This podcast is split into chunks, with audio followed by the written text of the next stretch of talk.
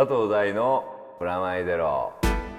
はいこんにちは佐藤大です。こんにちはフロアネット編集長杉山です。それでは早速いつもの通り告知からお願いします。はい、えー佐藤大のプラマイゼロ。この番組は音楽誌フロアネットと連動しています。今月も番組の未公開トークなどはフロアネット本誌をチェックしてください。フロアネットは1冊300円。本屋さんやレコード屋さんまたはウェブで購入できます。ウェブサイトはフロアネット FLOORNET で検索。番組宛てのメールフォームやツイッターもありますのでチェックしてみてください。フロアネット今月の特集は今年の夏も各所で行われたビーチパーティーの花セクシーな女の子たちを徹底的に集めてみました。題してサマーアディクト2010夏を振り返るにはまだ早いかもしれませんがサマーブリーズをたっぷり楽しんでいただける企画となっております。ぜひ読んでみてください。なるほど。セクシーな女の子たちですね。そうです。いいですね。夏夏もう夏も終わりですよ。はい。えー8月も終わりな9月になるわけですけれども、えー今年の夏といえばですね僕らの企画この夏いっぱいやってきたわけですけれども、やってきましたね。はい、D の対決、はい。い、よいよ今回、えーそれぞれのはがき大賞、はい。応援団長を決めて、はい。えーコーナー終わりたいなと思っております。4ヶ月間。そうですね。えーっとプレゼンの時から入れるとえーっと5 5ヶ月ぐらいですね。すごい。そんなわけでですね、はい。がき、えーっとメールの方はい。新しいのも来ているのでちょこちょこっと読みながらはい。全体を決めたいなと思います、はい。ペンネームバカテスさん。静岡県の方男性。えー、第3編集長はじめまして毎回楽しく拝聴させていただいております。ありがとうございます。ありがとうございます。えー D の対決私はダム派です、えーお杉編集長はとにかく熱く語ってくれていましたがダムは何より歴史がある。紀元前いや人間誕生し水という不可欠なものを保つために生まれています。そしてその歴史の中には地域によって思想があり各国で多くの伝説が生まれています。あの形迫力存在感はもちろんですがそういったところもダムの一つの魅力かと。えーぜひ今度また違うダムのレポートもしてほしいです。今回のような対決もの新鮮で面白かったです、えーまたぜひ2人のプレゼン大会見てみたいです、えー今後も頑張ってくださいというわけで、えーバカですさんありがとうございました。はい。らしいよ。そうですね。なんか僕もずっと感情論だけのダムってたので。いやいやまああのー言ってわかるあの感情に流される感じそうですね。あのー虹だとかでかいとか大人も楽しめるっていう。そう。童心に帰る場でもあるし、ねまあ本当にねあのゆきちゃんも言ってましたけど歴史とかそそうういうのですねもね調べてみると一個一個ほらデータも違うダムカード、はい。それはね今回のプレゼントだしねというわけでありがとうございました。ありがとうございました。おはがきいってみましょう、えー続いてはペンネーム BCB さん。埼玉県男性の方。はじめまして。D の対決お疲れ様でした。えありがとうございます。います。はい。僕としては、えー今回の対決は最終的に団地に惹かれました。あの教習感はたまりません。個人的には今マンションですが次は団地に越してみたいなと思いました。いいですね。すごい、えー、お杉編集長すみません。箱根でできればよかったのですが 今回は点々点。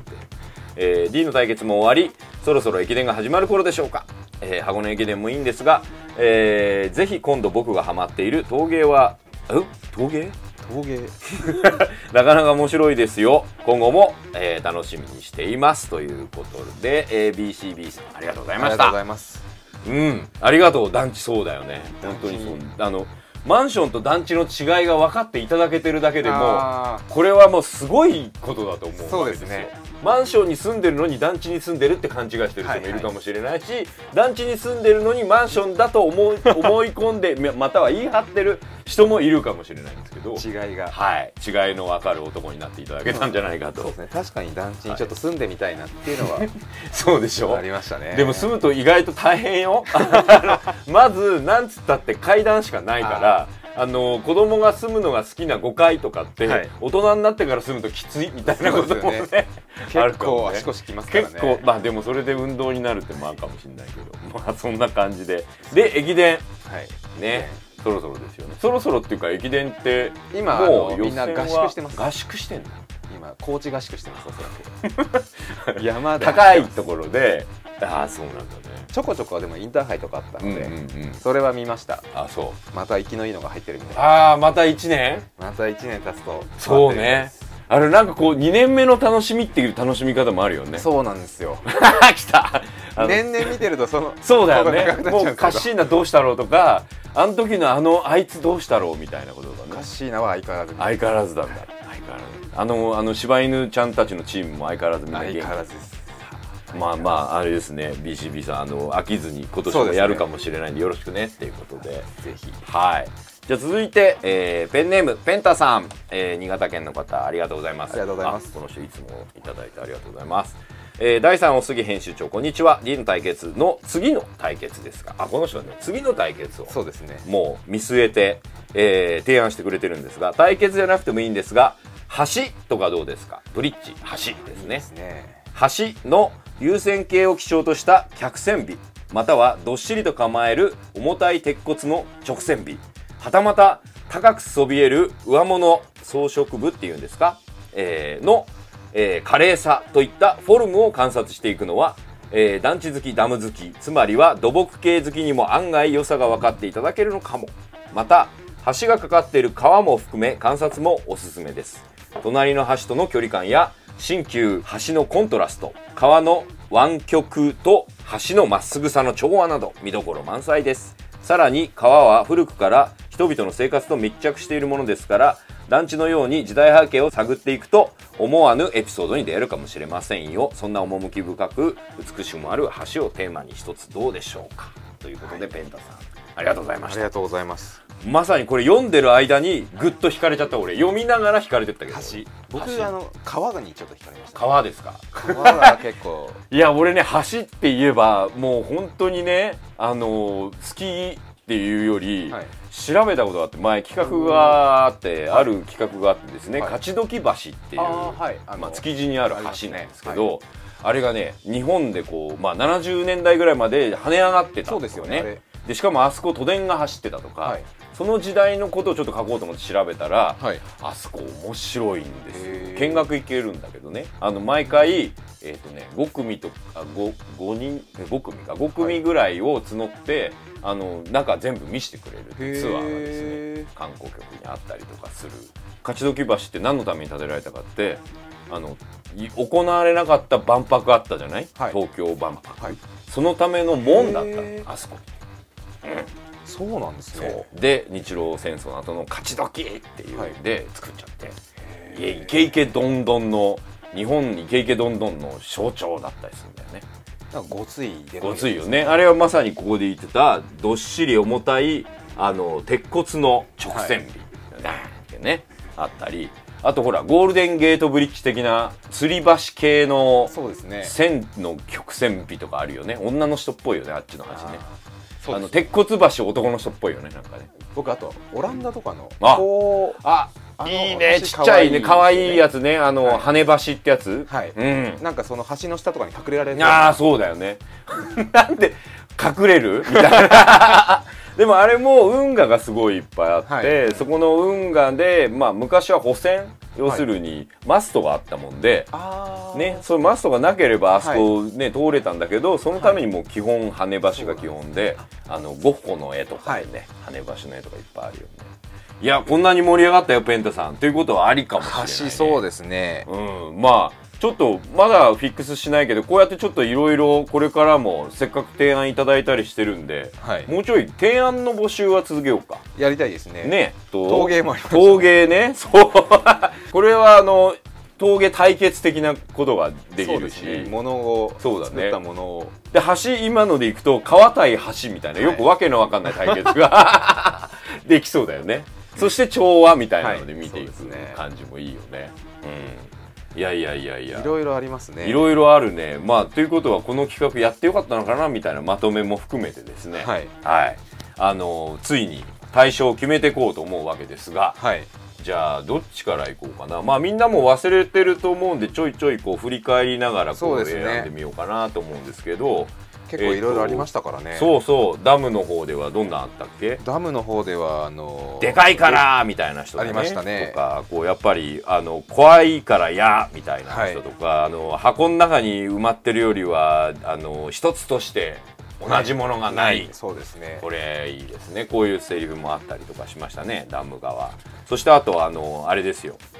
えーっとなんだっけ？ヒーローマン。そう、はい。でダムを助けてくれた。みたいうなとそですね。ころを見てくれた。ダムを守りたい発言から。はい。本当に守ってるよ。みたいな感じとかありましたが、はい。えーまずじゃあダムからじゃあダム。先に決めましょうか。ダム大賞ダム結構いろいろといただいたんですが、はい。僕はうん。ダム大賞は、はい。えー東京都にお住まいのはい。新米ダムガールさんに。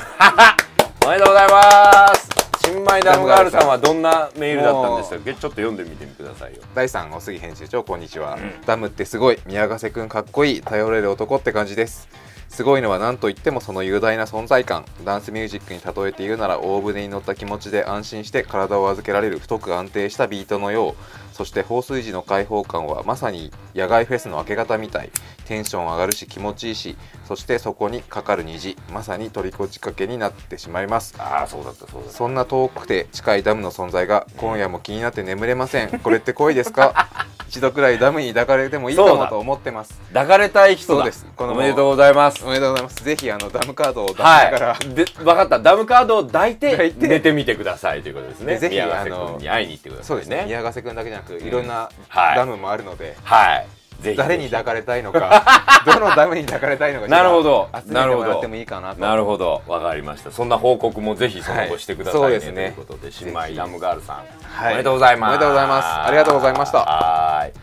じゃあ団地。団地の方も行きたいんですけど団地の方もねいろいろありましたからね。あのみんな多分説明に苦戦したのか面白い人がいてですね。あの33回転寿司さんのあの、はい。ダムダムダムダチダチダチみたいな、ね、ありましたね。あれも面白かったですし、はい。えー、とほとんどダムの話をしてたんだけど、い。や意外と団地に1票っていう、あのモロスさんでしたっけ、はい。あのダムダムジーンとか言いながら最後にでもだダム団地に1票みたいなことを言ってくれた方これはちょっと意外な。意外で面白かったですし、はい。あとはあれですね。あのオズに代表されるようなみたいなこととか、はい。5階建てを確認してみたいなもそうですね。すっかりさっきのあのメールの人と同じようにですねダムとあじゃない団地とマンションの違いまで分かってくれたはい。直角ライダーさんみたいな人もいましたけども、はい。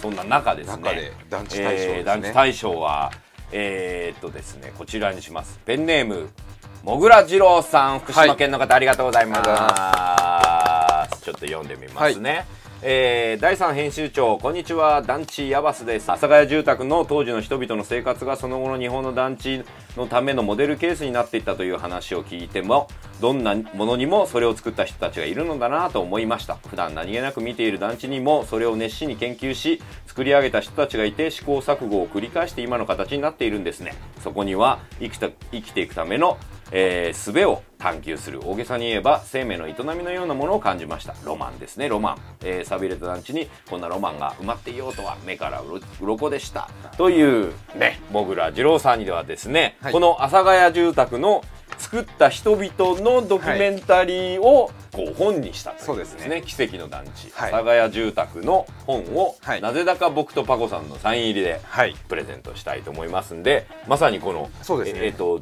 それを作った人たちを、はい、ぜひこの本で知ってくださいということですね、ありがとうございました。ありがとうございました。まあ本当にねたくさんのメール、ね今回。えーいっぱい来てくれてですねこんだけあの見切り発車で どっちがどうなんだよみたいなところから始まるような企画にですねお付き合いいただきまして、ね。本当にありがとうござありがいますとうございます、本当。いやーね夏を乗り切ったね僕らのプラマイゼロ。いや、はい。乗り切りましたね。う。ん。まさか、あの、こんなに。はい、反響があるとまあでもね本当にあのダムは行って分かったし、はい。あなたも団地も団地はやっぱ行って、それまではもう普通に。うんうん。何のことなく、通り過ぎてる通よね。り過ぎたものだけだったんですけど。うん。やっぱ行ってみると違うなっていうのは。それはね本当に僕も思いました。あのー行く行く言うてこういう企画じゃないとなかなか行けないところまで入り込んだしね、はい。そしてあの企画で初めてね、はい。あのーこの番組長く続けていく中、声を上げる。天田君が声を初めて上げたっていうね。ようやく。これもねやっぱこの企画ならではだったんじゃないかと思いますね。そうですね。はい、で今後はさっきもほら言った通りはい。提案をそうですね。ぜひしていただきたいなと、まあ別に対決ネタじゃなくてもまあ前回言った通りこうなんていうんですか？僕らはですね風来していく、そうですね。はい、風来していく意味での通り過ぎるというね、はい。あのーそこの部分でここ通り過ぎたら、まあ、橋みたいなのもはい。全然ありだと思いますし、っていう別に場所とか物だけじゃなく、人とかでもいいかもしれないしっていうね、なんか行事とかでもいいですね。ああそうね。行事お祭りみたいな。あ秋だしね。で結局ねこれ対決と言いながら、はい俺はこれどっちが勝ちっていうことをこう決めるかどうかっていう話にが、まあ、まとめなんだけどさ、はい。勝ち負けっていうのはなんか どっ結ちもいい局みたな。ないんかねうん。あのー、最初はも分かり合えたってことなんですかね。うもうダムだろうと思ってたんですけど。そうだよ。俺も団地だと思い込んでいたよ。いやダム団地もいいなっていそうのは。ね。僕はもうダムは最初に行った瞬間にもう、あのね追随を許さないぐらいはしゃぐっていうそれやっぱ行ってみようって風来しようっていうことがまとめでまあどっちが勝ちっていうよりかはまあ、まあ対決という名でしたがまあ、はい。五分かな。五分ということでですね。今後も僕らそれぞれ僕はダムをこれも注目しつつ、君はそうですね。なんかいろんな団地も今度通り過ぎてみたいな。と、はい。ぜひですね。皆さんもはい。対決してくれた方々も両方に興味持ってくれたらはい。嬉しいなとそう思いですね。ます。いやいや終わった終わった。でね、はい。ちょっと通常営業じゃないけど、あの前回もちょっと無理くりあのモテキとさ、はい。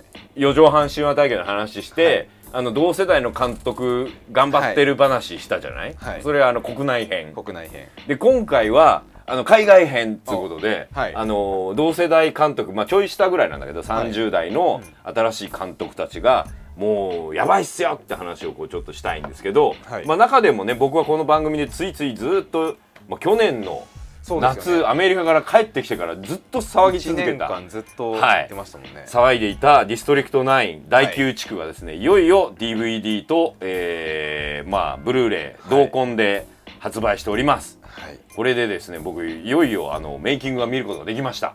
あ前もね買ってきたので見てたんですけどはい。さすがにね細かいことが英語でちょっとわからなかったんですが、わかりましたよ。脚本の書いてんのが、はい。あれ共同作業のね男の人と女の人で監督と脚本家の人で、で同時に両方一気に書いて、はい。い、いとこをお互いで直し合って、はい。で撮影していったらしいですまあそれもなんか新しいですね、じゃあ2人1個。2人1個ずつあの、はい。プロットはあのニールさんが書いたらしいんですよ、このプロット作るとこも面白かったんだけどまあピーター・ジャクソンと、はい。あのヘイローをね作ろうかって話してたら、ヘイロー NG になっちゃってもうはい。無理ですわって言ったら面白いチームだからもうちょっと頑張ろうやってピーター言ったら、まあちょこちょこっと書いたやつが第9地区のプロットになって。へー。だからそれまでは全然、まあ、頭の中に彼の頭の中にはあっただろうし、まああの短編で似たような短編があるんだけどそっちはストーリーがなかったようなはい。短編なんだけど、これ YouTube とかで上がってるんだけどね、はい。それに近いようなものでここまでのストーリーになった理由は多分その女の人の脚本家とはい。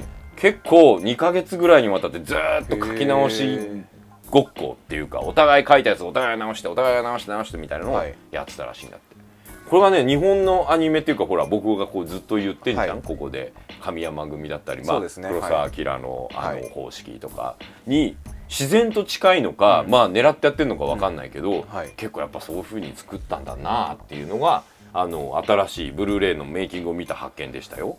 へまああの多分この人これデビュー作なんですよ。30そうですね。代でね。で多分きっと次いいの撮ると思うんで、このニール、えーブロン監督監督の。さん今後も注目していきたいなと思うわけですが、で続いて、はい。同じような意味でですね注目の監督が、はい。監督というか作品が、まあ、この番組ではあんま言ってないかもしれないけど「ゾンビランド」っていうはいですね、ちょこちょこちょこちょこ言ってたっけ？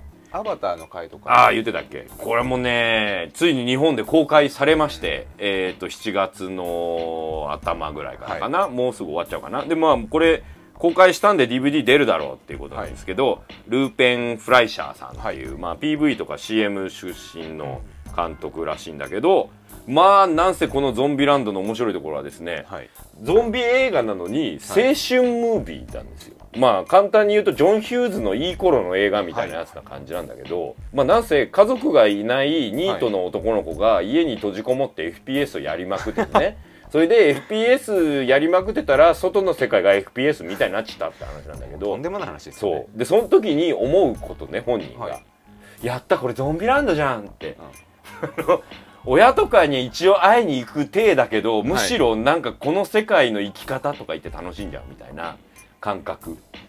でまあゾンビどこでももう人間いなくなって好きな場所行けるんだったら有名人の家行っちゃおうぜ みたいな。あの普通の本だったら一番カットするところが、その主人公たちが出かけるモチベーションになってるっていう。これはねなかなかないですねそうですね。で解決しようとか思わないから。この世界の謎を解こうとかも思わないから、こいつらは。なぜゾンビが出てきたかなぜだとかこれでどう感染するんだとか、はい。そんなんもう一切もうだってほらだって FPS でよくあるじゃんっていう。もうあって当然そうそうそう。普通みたいにそうそう普通みたいにで好きな女の子できちゃったみたいな。すごい物語ですね。すごいよそれが。それでもう遊園地行っちゃおうぜみたいなでも最終的にはあれのまあ先月のねモテ期とか四畳半でも言ったけど、最後が爽やかに終わる。主人公の男の子がまあ要するに世界系からアンチ世界系みたいな、はい。はい一歩外へ出ることで、はい。まあ生きてる人間と触れ合うと同時にほとんどの人間が死んでるんだけど、その生きてる人間と触れ合うことで家族や愛を知っていくっていう裏テーマがですね、隠れてるんですな。うんまあ公開してるんで見た人はまあ大体、はい。ああそこのことかと分かってくれると思うんですけども、まあ、ビデオになったら、はい。DVD になったりしたらみんなレンタルとかでそうですね。ぜひあの見てください。ぐ愚痴ゲロももちろんありますし、はい。笑えるところに転化してるわけですけれどもまあね恐怖っていう恐怖っていうよりかはどっちかっていうとですねまあ青春っていう部分が見れる、ゾンビで青春ってすごいですよね。わかんない。でしょ。だからショーン・オブ・ザ・デッドの時も、はい。ゾンビで中年クラス脱出っていうのも面白かったし、このなんか第9地区に至っちゃこうアバターみたいなストーリーでそうですよね。ね。宇宙人。そうそうそう。でなんか1週間交流みたいなテーマなんだけど、なんか全然もう普通にバディムービーみたいになっちゃうのね、あとまあディティールで言うとあのなんつったってこうメカね。あのエビロボ、すごかったね。最高ですよで最近こうフィギュアがですね。はい。いやこう出てきてますよ。あのクリストファーと子供の人形とかもね 出てましてこれインターネットでこう今見たんですけれども、はい。まあ高いですけどね2万9800円とかですけどあのよくできた。あのもうねサンが可愛いんでね。もう子供がね。だんだん最初気持ち悪いなって。猫缶食ってる気持ち悪いなってなってんだけど。で何より欲しいのはこう第9地区のですね ARC ジェネレーターというこうあね。あの打つやつウィーンってバーンって打つあの真っ白い武器。あれは撃ってみたいですよあれ打ちたいの。あれの1分の1レプリカが、えー、と3万9800円で売っておりますよでかいっすね。でかい。すごいですね。このウェタさんってメーカーさんですかね。ウェタさんの方で。8月発売なんで先月出たという感じなんですけれども。えーっと GCG プロジェクターもついてますね。これ銃じゃないんだねこれすごいね。工具だったりするんだね。っていう設定が分かって面白いですよね、ジェネレーターとかね。プロジェクターとかついててそうなんだよ。これが辺がね最近のゲームで言うとね、はい。デッドスペースっていうもう俺めちゃくちゃハマってるゲームがあるんだけど、日本版は出ないよ。はい。あの海外版。海外版しか出ない。もう絶対出ないんだけど、はい。もう首とかバンバン切れちゃうやつで、はい。絶対レーティング通んないんだけど、すっごいよくできてるのへー。であとあのね石村っていう謎の日本企業がでね、はい。もうすごい悪いことしてるね あ架空の。架空のねはい。石村っていう企業が、そこのとこに通信士、はい。あのアイザックさんが通信直しに行ったら大変なことになっちゃったみたいな 話なんだけど。それ話ですねそう。それがまた面白くてそれのまあ武器みたいなのにちょっと近いんだけどね。まあ要するにゲームと映画と映画とゲームみたいな関係で言うと、このゾンビランドも FPS だったり第9地区も FPS みたいなね、はい。うん。ゲームみたいなっていうのが。そうですね。感覚的にはそうだね。ゲーム感覚。そうそれがやっぱ30代の新人の監督に出てるっていうのはなんかあんのかなそうですね。共通点があんなと思いながら。そんな中僕全然これ最新作ってあんま言わなかったんだけど、はい。これ公開してるのすら僕ね今年の春とかやってたんだって、はい。あのガーデンシネマスかとかでやってたらしいんだけど、僕はい。見れなかった、えー月にとらわれた男はい。が DVD に、ね、なって、これがね面白かったんですよ。月にとらわれたと月にとらわれた男。現代はムーンなんですけれども、まああのサム・ロックウェルという方がですね、はい。あの主演でもうサム・ロックウェル祭りですよ。ほとんど97分っていい感じでサクッと終わるんだけど、はい。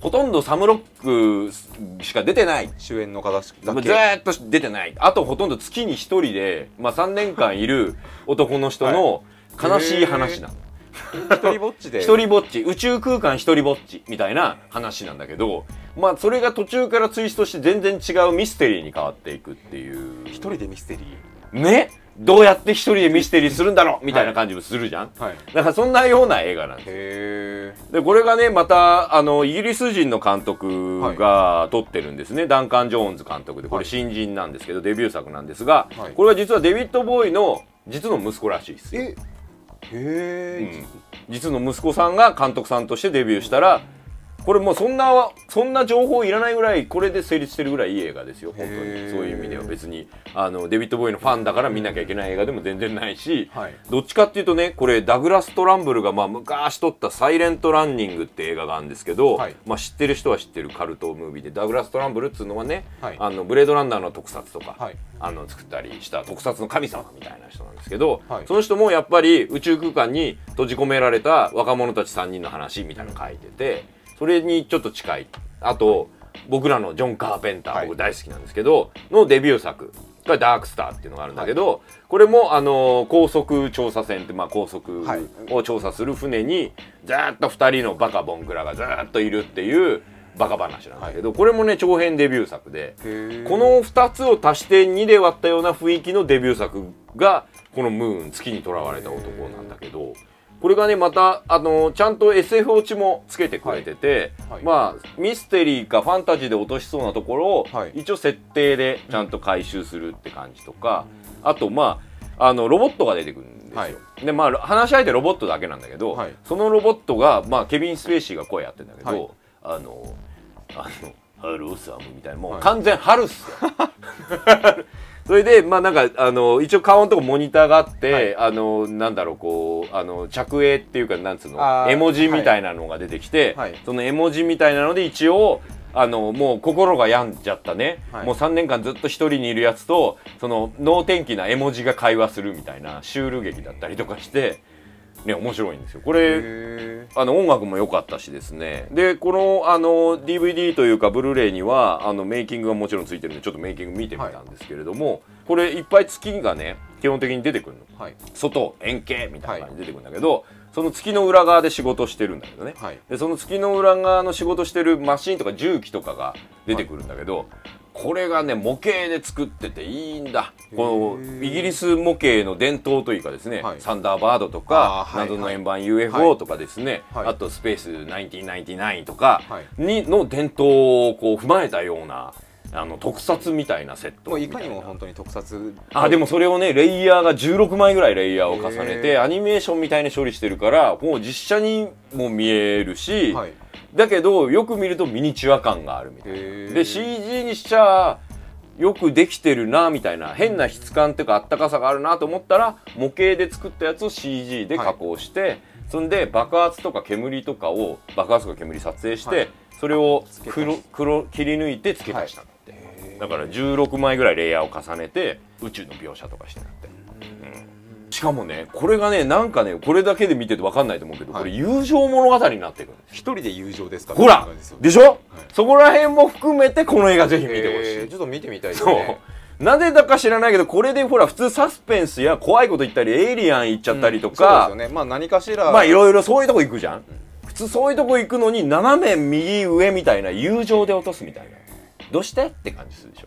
これでだからほらゾンビランドが、はい。ゾンビの恐怖とかホラーじゃなくてなぜ家族愛に落ちていくのかとか、なんかちょっとこうミックスされてるというかあの舞台背景ははい。定番の、うん。ある意味ゾンビものとか、は地球から離れたはい。宇宙船での何がしみたいなのとか、まあ宇宙人と地球人の交流みたいなはい。ものまあ定番のテーマなんだけどそれぞれあの第9地区もゾンビランドもこの月にとらわれた男も定番 SF 設定を使ってんだよね、だけどその上に載せてんのが別のまた定番うん。を載せててはい。それがねあの普通だったら通んない違和感があるようなものをキュッとまとめてるところが新人監督なのにすごいと思う反面、新人監督だからできるなんかマッシュアップみたいな感じ。そうもう二度と取れないかもしれないからいっぱい俺の好きなもん入れたるみたいなはい。感じとかがこう情報型っていうかね。はい。そこがまたいいんですけど月にとらわれたことがよーく見るとあの企業の名前とか、まあ、テレビとかで出てくるんだけど、そこにねハングル文字があるんだよねポポって。何にも説明しないんだけど多分これハングルっていうか韓国の企業がここに金出してるみたいな多分裏設定がありそうな感じなんだけどそれを見た時に俺ちょっと寂しくなったのがこういう時昔日本語だったよねみたいな。まあそうですね。ブレードランナーのあのねスピナーの横に警察に,、はなんとか書いてあったりとかそういうこうロサンゼルスなのに日本語いっぱいみたいなのが嬉しかったり、そうですね。まあその前はほらカンフー中国とか謎のね、はい中国語出たりはい。日本語出たりしてたんだけど、ついにあのイギリス人アメリカ人たち気づいた。ハングルかっこいいかもしんねみたいなとこに来ちゃったなっていうのが寂しくもあり新しくもあるみたいな感じでしたよ。うん。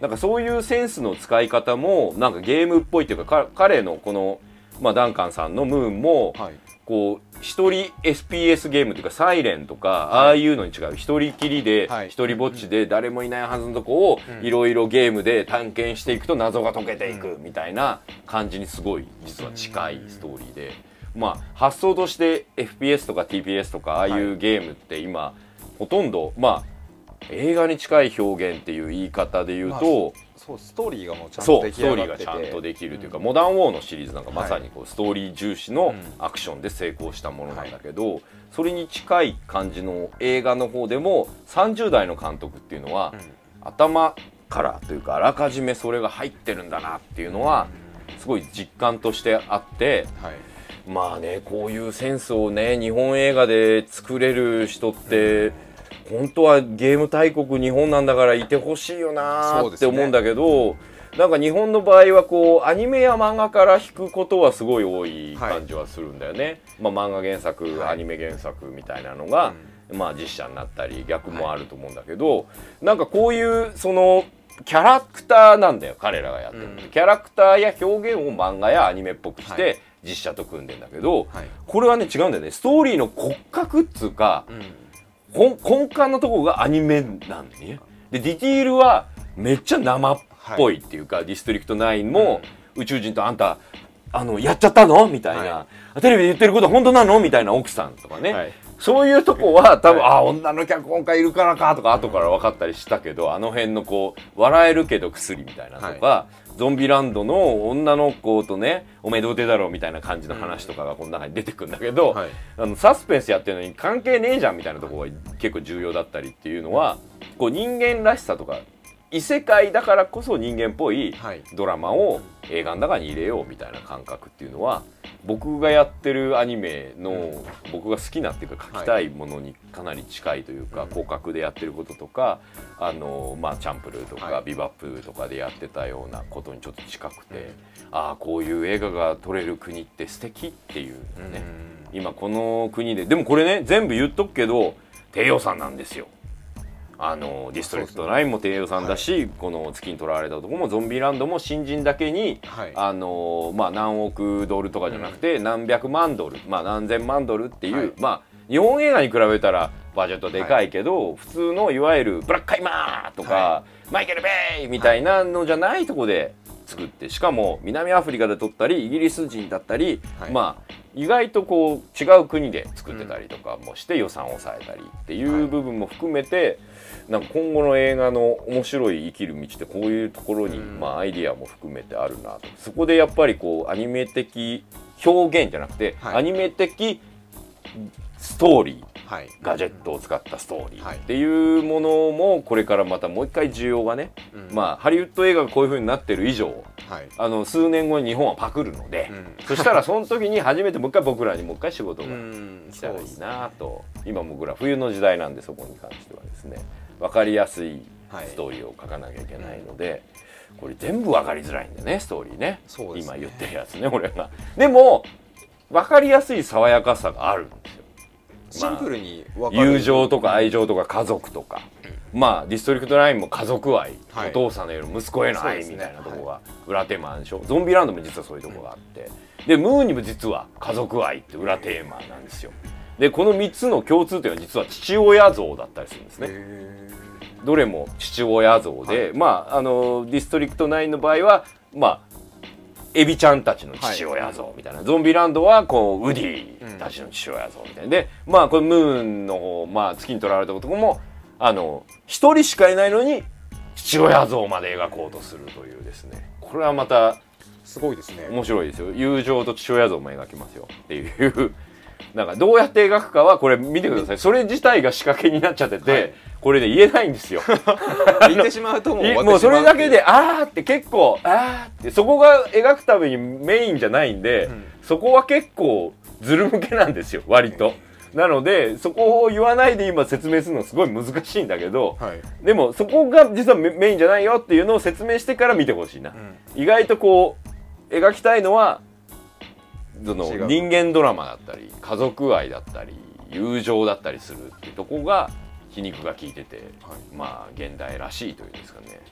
これもアンチ世界系ですね。全部この3つはただアンチ世界系っていうのは世界系を意識した上でっていう意味で言う、はい。その閉じられた世界があるよっていうのはどれも、はい。あの共通してます。それが前提っていうか、だからこそ僕らが惹かれるというか、で僕ら世界系嫌いじゃないっていうかもともと90年代ハマったこともあるし、ただそれをどう脱出するかっていうのが今の映像作家の一つのモチベーションになってるっていうのは確実だなと思ったりしましたよ、うん、これからこの3人の監督には注目していきたいなと。まだ30代なんですね。そうですね。みんな30代前半ですね。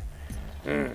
好きにとらわれたことちょっと見てみたいですねやっぱこれは。でしょ？ちょっとぜひ見てみて、もう表紙からしてなんかね面白そう集があのしたんですよ。なんか意味深な感じですそうだよね。でそれのオチに関してはね本当にこうまああの言わんが花なので、とりあえず見て。見てみようっていう感じですねあでもオチとかじゃないんですよ、そこが共通点なんでオチにとらわれちゃうとなんでこれって思っちゃうと思うんですけど、その辺はだからゾンビランドもなんだよってゾンビがゾンビのとこ行くんだけだろって言ったら、本当そうだけなの、でこれも宇宙人が帰るまでの話だろって言ったら、もう本当それだけなの あのでもまあそれもプロセスだプロセスだね。あとディティールだね。こう南アフリカっていうシチュエーションとかね、このゾンビがハリウッドのハリウッドスターの家とかね、はい。そのとんでもないシチュエーションって、ゲームにはよくあるんですよ。FPS のゲームとか行くと、とんでもないところに行ったりとか、はい。グランセフトオートとかもそうだけど、ね。何でも自由ができるみたいな、だから違和感バリバリなところに行ったり、映画で見覚えがあるようなところでゲームで遊ぶっていはいう感覚が毎日やってるようなクリエイターや僕らの世代にとっては、はい。こういう違和感の中でこういう人間ドラマを入れるとか家族愛を入れるっていうのも割と違和感じゃなくてまあ普通かねかもしれないな。なんかそれが面白いっていうよりもそれが普通にそう日常にあるんだろうな、だから面白がってるうちは多分ナチュラルボーンキラーズみたいなはい映画になっちゃうんだと思うんだよね、はいそれがもうあの日常であるっていう、こうなんか錯綜してる話だけど、ん。SF でありながら日常を感じるっていう、むむしろ僕はねまあ最近のドラマたちを見てると、日常を描こうとしてるような気しないもんああのとか。ーはい。どどこにいるんだよあんなやつ。